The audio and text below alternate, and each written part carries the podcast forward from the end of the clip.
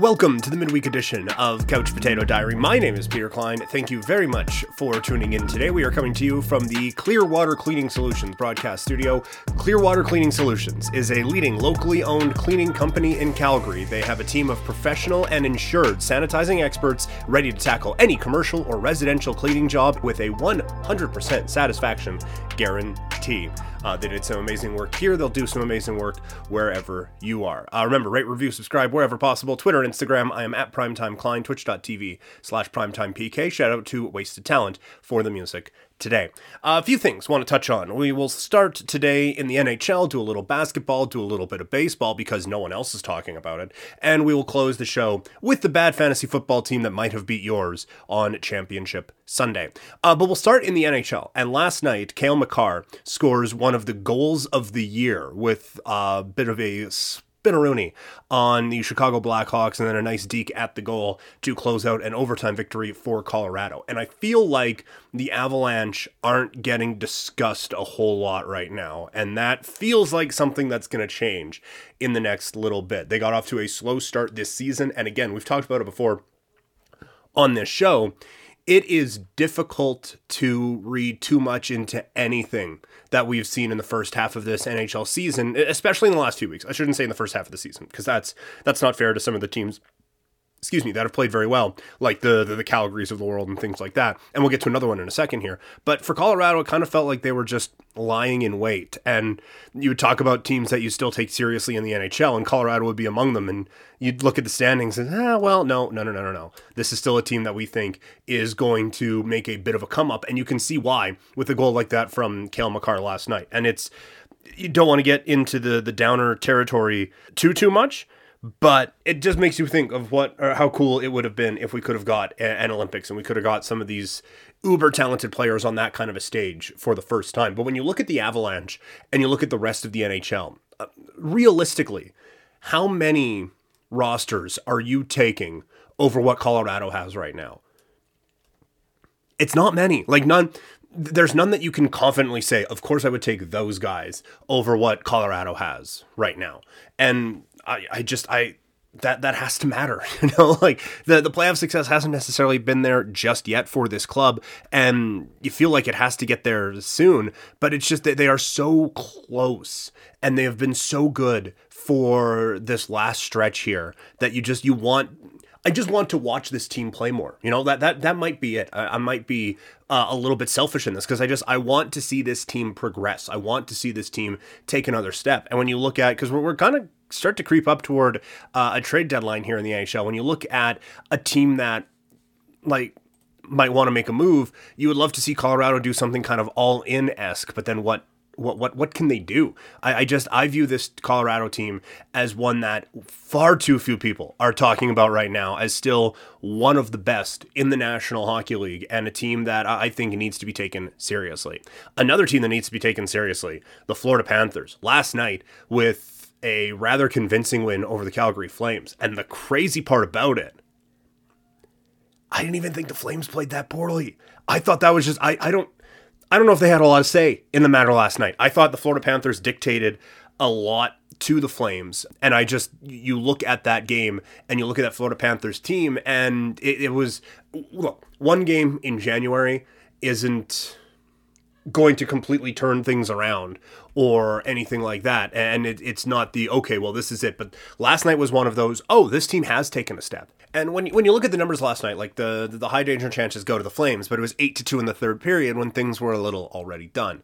And you look at the uh, possession numbers and it's bang on 50 50. But again, a lot of that comes in the third period. That that was an excellent game from the the Florida Panthers. And you look at uh, again, we talk about it in the NFL with the the Vegas Raiders, but this is a team that had every opportunity to kind of just fold up tent and go home. With Joel Quenneville leaving the way he left with everything that was going on around the Blackhawks situation, and then he gets to coach a game that he shouldn't have coached. Like that, this that this had an oppor- this team had an opportunity to to fold, and this had uh, an opportunity to really go south.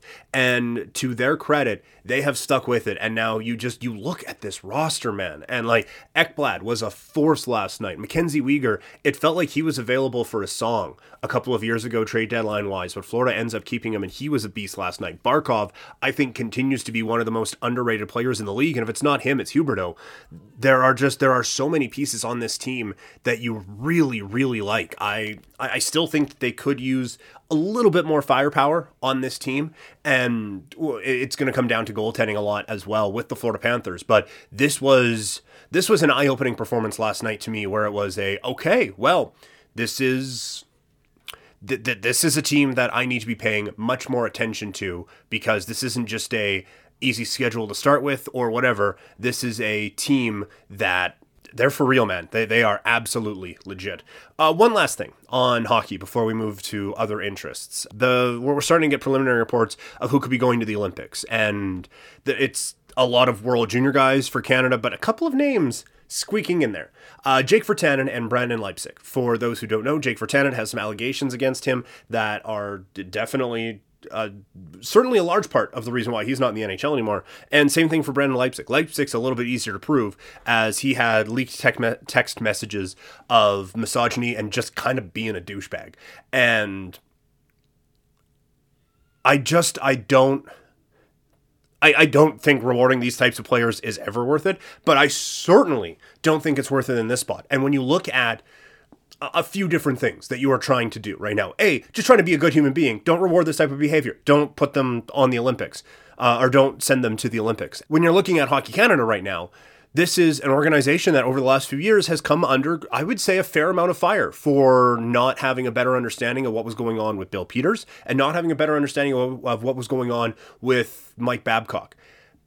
This is, again, it should be a no brainer. Don't send these guys to the Olympics. But for sure, if you're having an image issue, don't be sending these types of human beings to the Olympics representing you on a national stage. And again, it is the message that you are sending to people who are cheering for this team that resemble a lot of the the victims of what have gone what has gone on with Virtanen and with Leipsic and you're telling them they don't matter, and that is I, I can't imagine what what that is like, and how difficult it would be to, to cheer for a, a, Hockey Canada or to support a Hockey Canada or, or just to even see that Hockey Canada is doing this. This is a very easy problem to avoid not that this should justify it, but from a hockey perspective, those guys um, aren't making a lick of difference. You know, like I, I don't think the difference between Canada doing well and not doing well at the Olympics is whether Jake fucking Virtanen is there.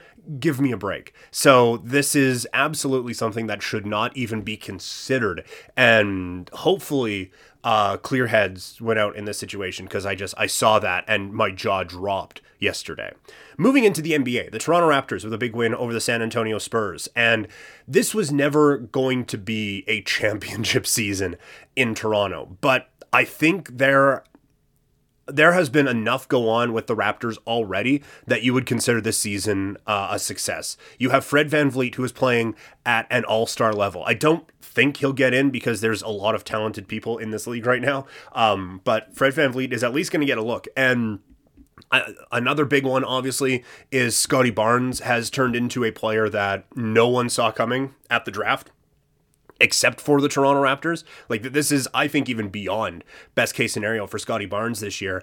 And Pascal Siakam, granted, a brief stint. Uh, but Pascal Siakam is someone who has elevated his game, and he is someone who is starting to thrive while having to sacrifice a little bit playing at a center position that he's just not accustomed to. So for the, the Raptors, and this is one of those things where success is graded a little bit differently. And I I know that the mentality is like if you're not first, you're last, you know. But for for this Raptors team, it was never going to be first. And to suggest that this is a failure of a season when you have seen some of these players step up in unusual situations, I, I think that you have to consider all of this a win for the Raptors and look at this Toronto team and what they are building they're still a ways away from being a team that I think is even comfortably in a playoff spot in the the Eastern Conference. But I think there have been more positives than negatives. And I was going to do a segment on how this is an interesting test to see just how far this Raptors team has to go. But then, as we're recording this, Giannis Antetokounmpo um, is out with a non-COVID related illness, which are kind of scary this time of year and given what's going on in the world right now. So you hope that he is okay, but it, it, certainly takes a bit of the shine off of this one. But this is now a winnable game for a Raptor team that is going to be in the heart of a playoff race all season long. And that is, again, valuable experience for guys like a Barnes, like a Malachi Flynn, um, even like someone who has been to uh, some high-ish levels with the, the Miami Heat, but for um, guys like Precious Achiuwa, uh, if he's able to come back. I shouldn't say if, when he is able to, to come back. Like, this is all valuable experience for some of these young players to be in these types of things. There are a lot of different teams that have a lot of different benchmarks for success. It is not always a championship. And I think for the Raptors this year, they've certainly passed a few of the, the benchmarks for success this year. Moving into Major League Baseball, um, we are still in the middle of a lockout in baseball. Did you know that? Because I was thinking about this today. No one's talking about this at all. Like we had the initial lockout a month ago it starts we get like there was a, a, flurry of moves baseball's dominating the headlines and it, it, it, was it was really fun to be a baseball fan there. And then the lockout happens and then you get a few discussions of okay this is what both sides want. They're talking a little bit not really. And these are some of the moves that could happen once this lockout is done. And now that those stories have gone away there is no buzz about baseball right now. And the thing that should always concern a sports league is how easily it is forgotten when nothing or when, the opportunity is there to forget them right like the nfl you never forget about the nfl we could this could be just a strictly um, 12 months of the year nfl podcast there would be a couple of weeks where it'd be a little bit lean but they do such a good job of spacing everything out and just dominating the news cycle that they are always involved the nba offseason has become more entertaining than the nba season at times and in canada it, is hockey crazed all the time. You, cannot not talk about hockey for more than a couple of segments in the city that I live in. At least that's what it used to be like. And now with baseball, the, their off seasons have been very forgettable anyway. And now this one, like with, with nothing going on, that this really needs to hammer home to the higher ups at Major League Baseball and the Players Association just how easily you can be forgotten. And we saw it after 1994, and it took a whack load of steroids and home runs to get the, the sport back to even something remotely respectable. And that is even at a time where you, and also in that, you have the marquee franchise in sport, the New York Yankees, who had one of their dynastic runs at that time. You have that a bit right now with the Dodgers, but you, look around the landscape of some of these big market teams that really do kind of help grow things to a certain extent. Not maybe not so much anymore.